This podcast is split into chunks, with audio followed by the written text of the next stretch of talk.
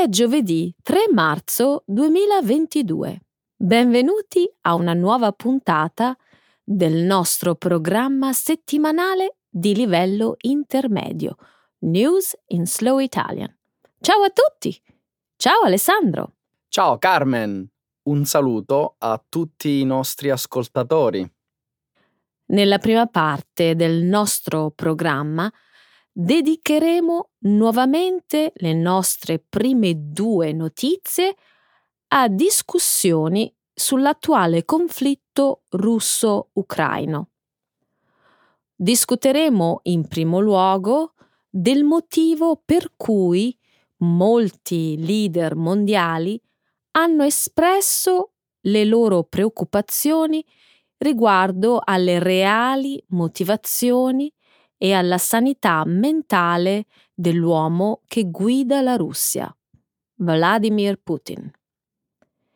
Nella nostra seconda notizia commenteremo come Vladimir Putin, senza volerlo, sia causa di unità delle democrazie liberali occidentali e del mondo. Successivamente nella parte scientifica del nostro programma discuteremo di come i cani sperimentano una forma di lutto quando un altro cane in famiglia muore, secondo uno studio pubblicato la scorsa settimana sulla rivista Scientific Reports. Infine, discutendo di un'altra ricerca, scopriremo se la vita può davvero passare davanti ai nostri occhi al momento della morte. Argomenti molto seri e cupi questa settimana, Carmen. Sì, lo so, mi dispiace Alessandro, ma certi argomenti devono essere discussi. Esatto. Bene, continuiamo ora con l'annuncio della seconda parte del nostro programma Trending in Italy. Questa settimana discuteremo delle esercitazioni militari in prossimità della riserva naturale siciliana di Punta Bianca, da anni al centro di accese polemiche. Parleremo infine dell'iniziativa solidale promossa dal Comune di Firenze per aiutare gli anziani a sostenere i rincari delle bollette energetiche. Benissimo Alessandro. Cominciamo con la nostra prima storia. Il pazzo. Il 24 febbraio Vladimir Putin ha scatenato una nuova catastrofica guerra in Europa. Le truppe russe hanno invaso l'Ucraina per smilitarizzare e denazificare il paese. Le totali assurdità delle recenti apparizioni pubbliche di Putin hanno creato ulteriori preoccupazioni nelle capitali occidentali quanto è mentalmente stabile il leader di un paese che ha a disposizione 6.000 testate nucleari? Putin ha 69 anni. Ha una tendenza a isolarsi, amplificata dai suoi timori di contagio da Covid-19. È circondato da un entourage di seguaci impauriti e obbedienti. Putin sembra sempre più isolato anche dalle realtà del mondo contemporaneo. Dopo i suoi recenti colloqui con Putin, il presidente francese Macron ha detto ai giornalisti che Putin era insolitamente teso, rigido, isolato e in una specie di deriva ideologica e di sicurezza. Questo sentimento è stato condiviso da molti politici e osservatori in Europa e in molti altri paesi. Anche Milos Zeman ha definito Putin come un pazzo in seguito all'invasione. Il presidente ceco? Sì, ed era uno dei sostenitori più fedeli di Putin.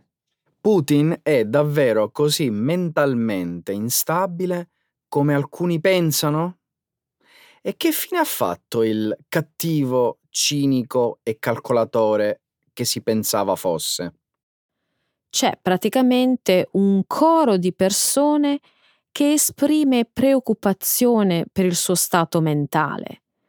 L'ex ambasciatore degli Stati Uniti in Russia, Michael McFaul, ha affermato che Putin ha creduto nella sua stessa propaganda per decenni e McFaul conosce Putin dal 1991. Quindi crede alla sua stessa propaganda?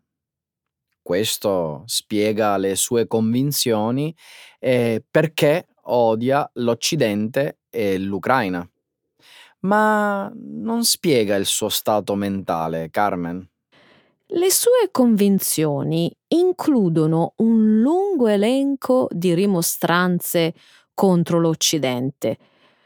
Putin è estremamente isolato sia fisicamente che mentalmente pensa a cosa succede quando una persona è consumata da un continuo rimuginare sul fatto di essere stata offesa, oltraggiata, denigrata. Mm. Immagino che questi pensieri la porterebbero ad essere continuamente infuriata, sconvolta e pronta ad aggredire. Esattamente. È pericoloso per una persona normale, ma è ancora più terribile quando ad essere mentalmente sconvolta è una persona che ha accesso al pulsante nucleare e ai codici di lancio. Putin ha inconsapevolmente reso più unite le democrazie liberali occidentali e il mondo intero.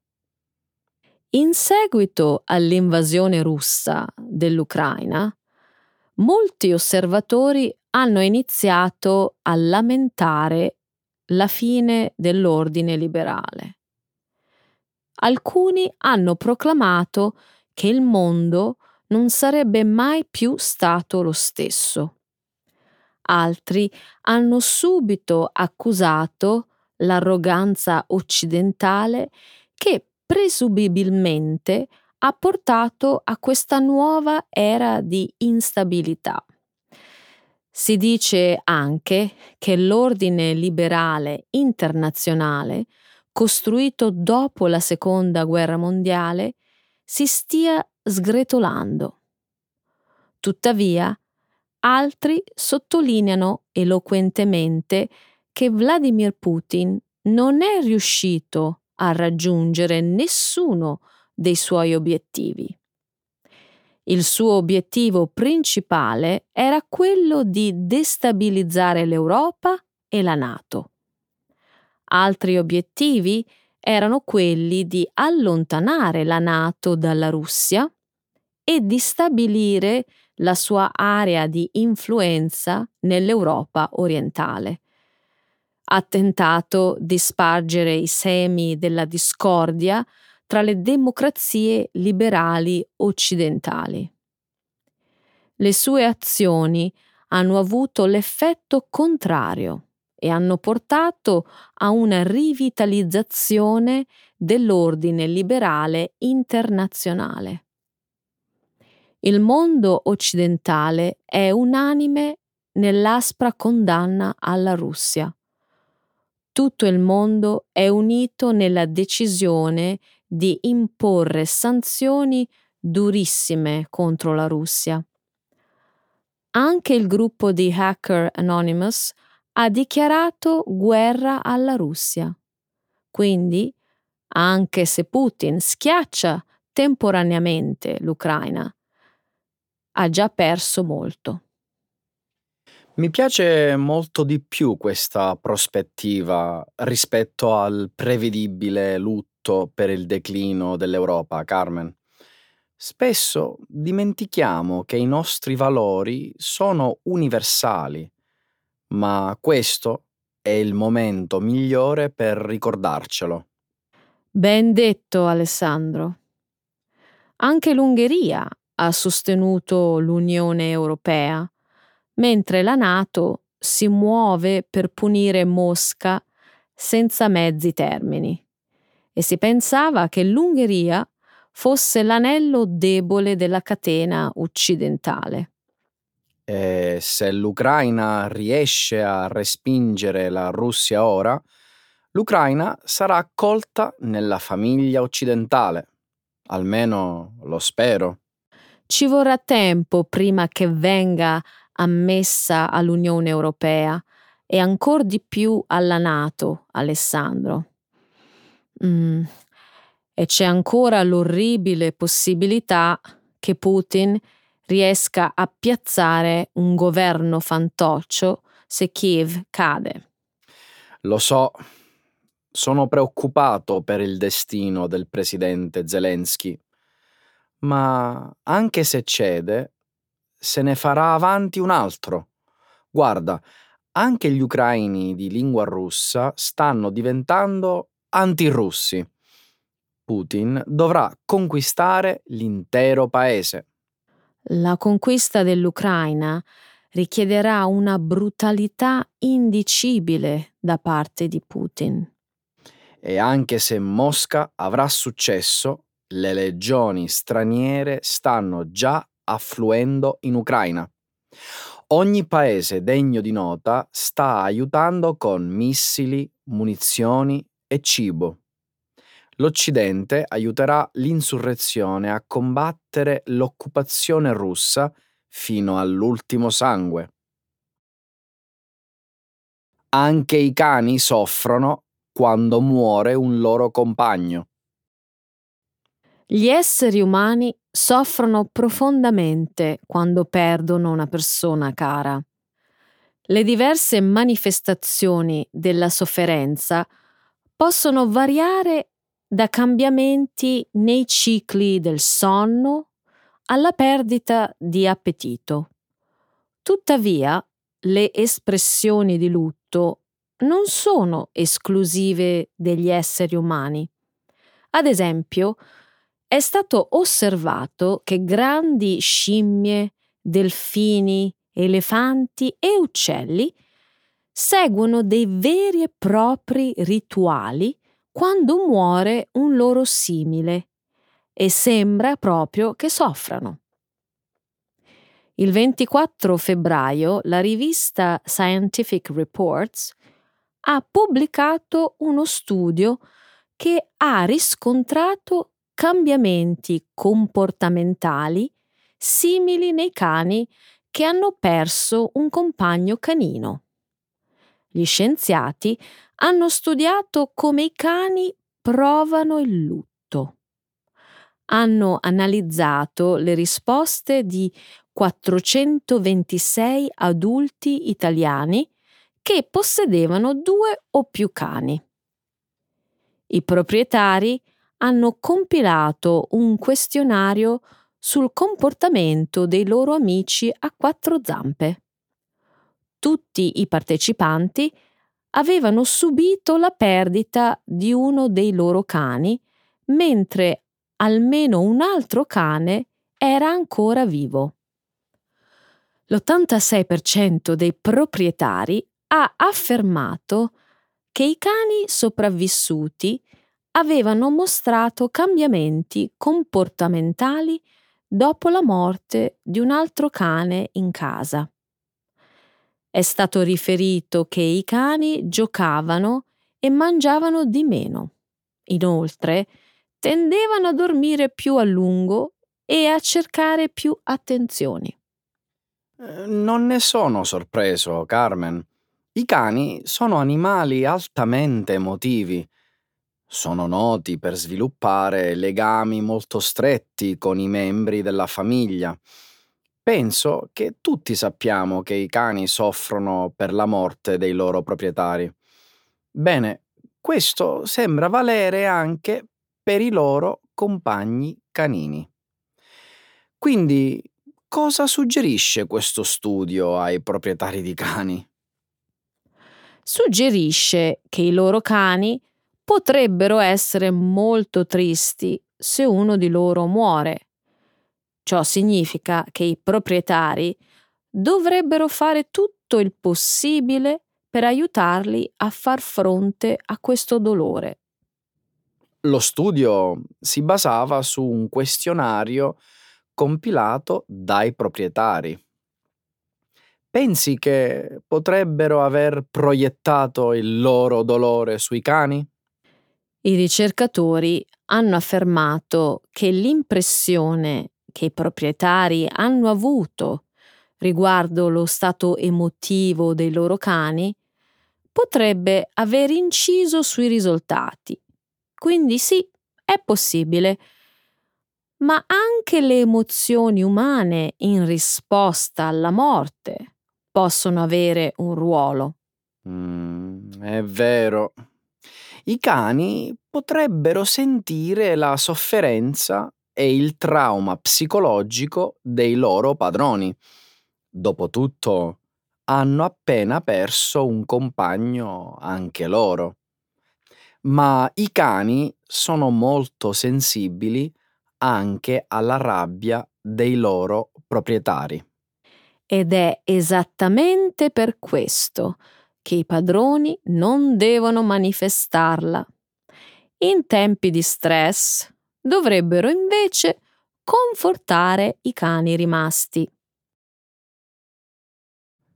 La vita ci passa davvero davanti agli occhi prima della morte?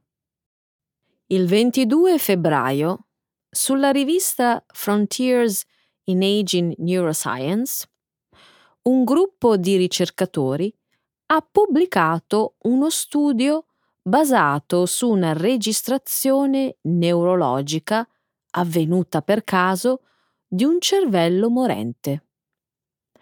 Gli scienziati stavano misurando le onde cerebrali di un paziente epilettico di 87 anni, quando ha subito un infarto fatale durante la registrazione. Di conseguenza, il team ha ottenuto accidentalmente la prima registrazione in assoluto di un cervello morente. Quelle che sono comunemente note come onde cerebrali sono oscillazioni o schemi di attività cerebrale ritmica.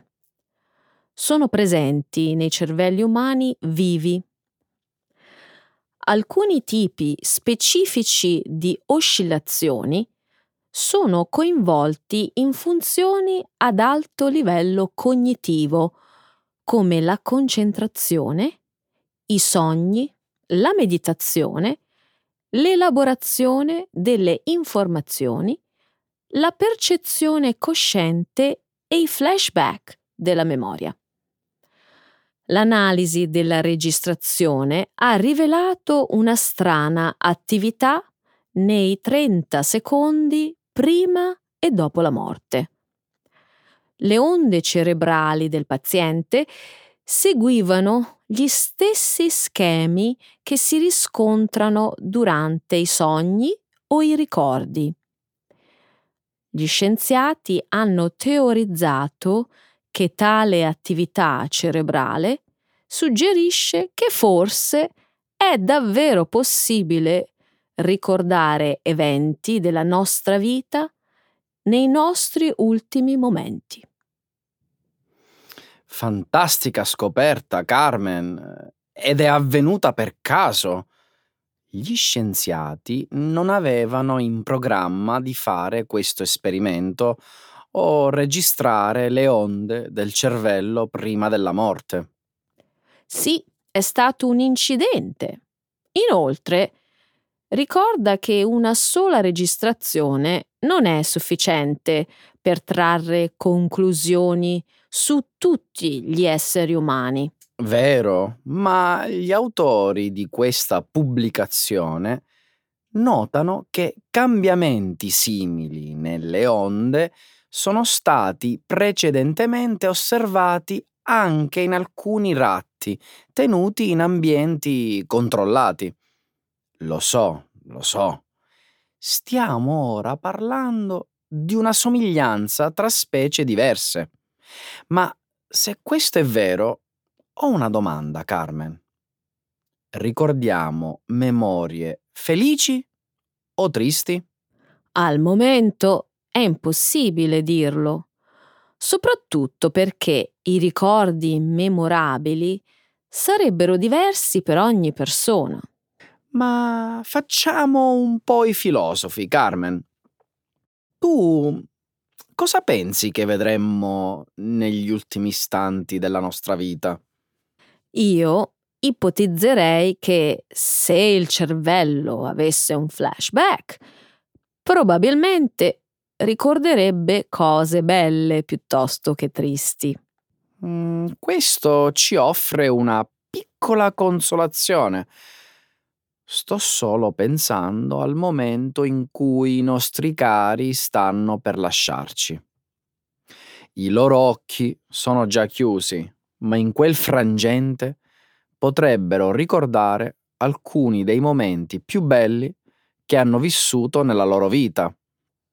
Questa è una scoperta molto spirituale.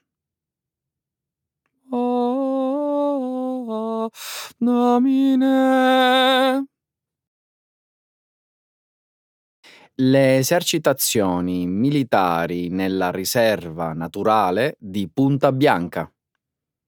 Tra le varie storie discusse dai giornali, ho trovato molto interessante quella raccontata dal quotidiano Il Post il 4 febbraio sulla vicenda delle esercitazioni militari nei pressi della riserva naturale di Punta Bianca, da anni al centro di accese polemiche.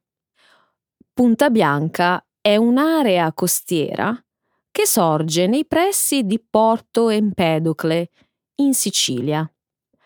Dal punto di vista ambientale è un luogo molto affascinante per via del mare cristallino e di una particolarissima scogliera che si erge a picco sul mare, le cui pareti sono formate da marna, una roccia sedimentaria bianchissima di natura argillosa e calcarea.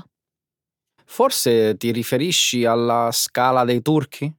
La celeberrima scogliera siciliana che pochi mesi fa è stata oggetto di un ignobile atto vandalico. No, benché le due scogliere siano molto simili e si trovino a poca distanza l'una dall'altra, Punta Bianca è tutt'altra cosa. Vicino al perimetro di questa riserva naturale, in un luogo poco lontano dalla spiaggia frequentata dai bagnanti, si trova un poligono di tiro utilizzato dai mezzi blindati dell'esercito per svolgere operazioni di addestramento. Parliamo di carri armati che puntano i loro cannoni verso il mare e sparano in quella direzione grosse e pericolose munizioni.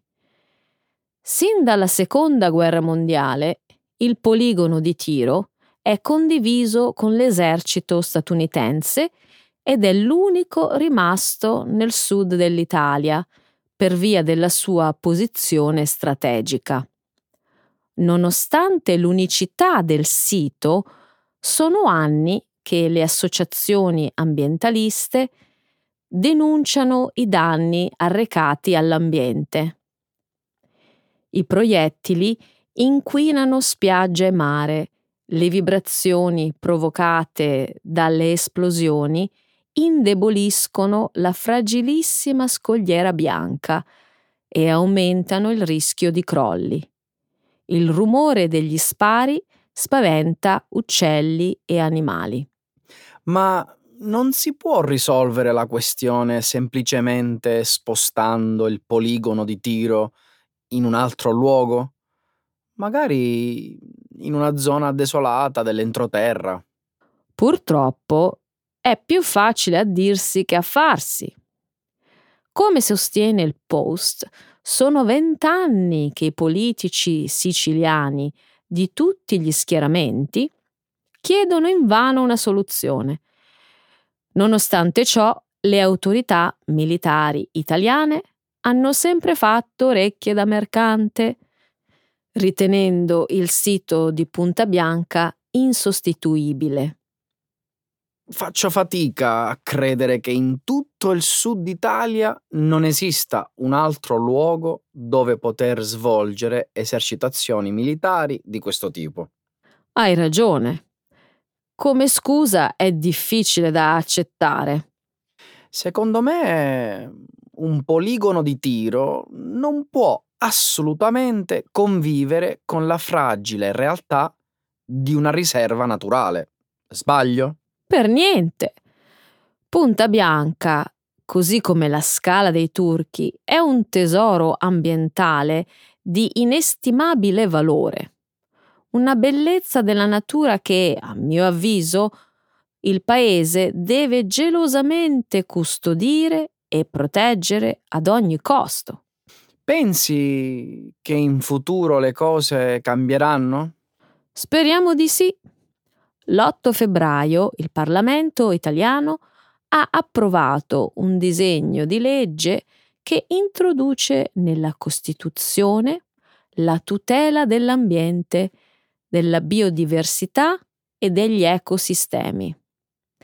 Si tratta di un passo molto importante che forzerà il nostro Paese a prendere decisioni a favore della salvaguardia della natura ma chissà quanto altro tempo passerà prima che il caso di Punta Bianca venga portato all'attenzione della classe politica italiana. Vedremo. Nel frattempo, le associazioni ambientaliste hanno convinto l'esercito a bonificare il terreno al termine di ogni stagione e prima dell'inizio dell'estate, quando in genere il poligono è chiuso. È un piccolo passo, ma sempre meglio di niente. Firenze adotta una bolletta per aiutare gli anziani. Hai sentito parlare del progetto di solidarietà del comune di Firenze che aiuta gli anziani in difficoltà a sostenere i rincari vertiginosi delle utenze domestiche? Come tutti sappiamo, negli ultimi mesi l'aumento globale dei prezzi di elettricità e gas ha prodotto una crescita del costo delle bollette del 50% circa. Il rincaro si è sentito soprattutto nei mesi freddi invernali, a causa della crescita della domanda di energia necessaria per riscaldare e illuminare le abitazioni. Alcune stime suggeriscono che in Italia la spesa media sostenuta da una famiglia potrebbe essere, rispetto all'anno passato, più alta di circa 600 euro per il gas e 400 euro per l'energia elettrica. Si tratta di un vero salasso per i consumatori. Puoi dirlo forte, soprattutto per gli anziani che percepiscono la pensione minima di circa 500 euro al mese, che vivono da soli e sono costretti a pagare l'affitto di casa. Esatto. Per venire incontro alla fascia di popolazione più debole, il comune di Firenze ha pensato di lanciare una massiccia campagna di raccolta fondi chiamata Adotta una bolletta. L'iniziativa consiste in un invito ai cittadini fiorentini e alle imprese che operano nel territorio a fare un bonifico alla Fondazione Montedomini, un'organizzazione senza scopo di lucro che si occupa di dare supporto agli anziani in difficoltà sociale, sanitaria ed economica. Che bel progetto altruista, Alessandro. In un momento in cui i costi delle utenze domestiche sono schizzati alle stelle, dare supporto finanziario a chi ne ha bisogno è un gesto che può significare molto. Sono d'accordo. Le donazioni alla Fondazione Montedomini sono libere e vanno da un euro a mille euro la cosa più importante adesso è partecipare. Infatti, spero che la popolazione del capoluogo toscano non sia rimasta del tutto indifferente all'iniziativa. A detta dei giornali, i cittadini hanno risposto benissimo. Il quotidiano online Firenze Today ha scritto il 15 febbraio che in soli due giorni dal lancio della raccolta fondi sono state fatte qualcosa come 50 donazioni per un valore totale di circa 5.000 euro. Oggi quella somma dovrebbe essere molto superiore. Lo spero, anche se è giusto sottolinearlo, il compito di aiutare i cittadini dovrebbe spettare prima di tutto al governo, dico bene? Il governo italiano negli ultimi mesi è intervenuto più volte per attenuare gli effetti del caro bollette. A gennaio è stato approvato un piano da 1,7 miliardi di aiuti, in aggiunta ad altri 3,8 miliardi di euro stanziati in precedenza. Un esempio è il bonus gas, che consiste in una riduzione delle bollette per le famiglie a basso reddito. Questo è vero. Inoltre, il Premier Mario Draghi ha annunciato che presto ci sarà un altro intervento finanziario di grande portata che sosterrà le famiglie e aiuterà la crescita del paese.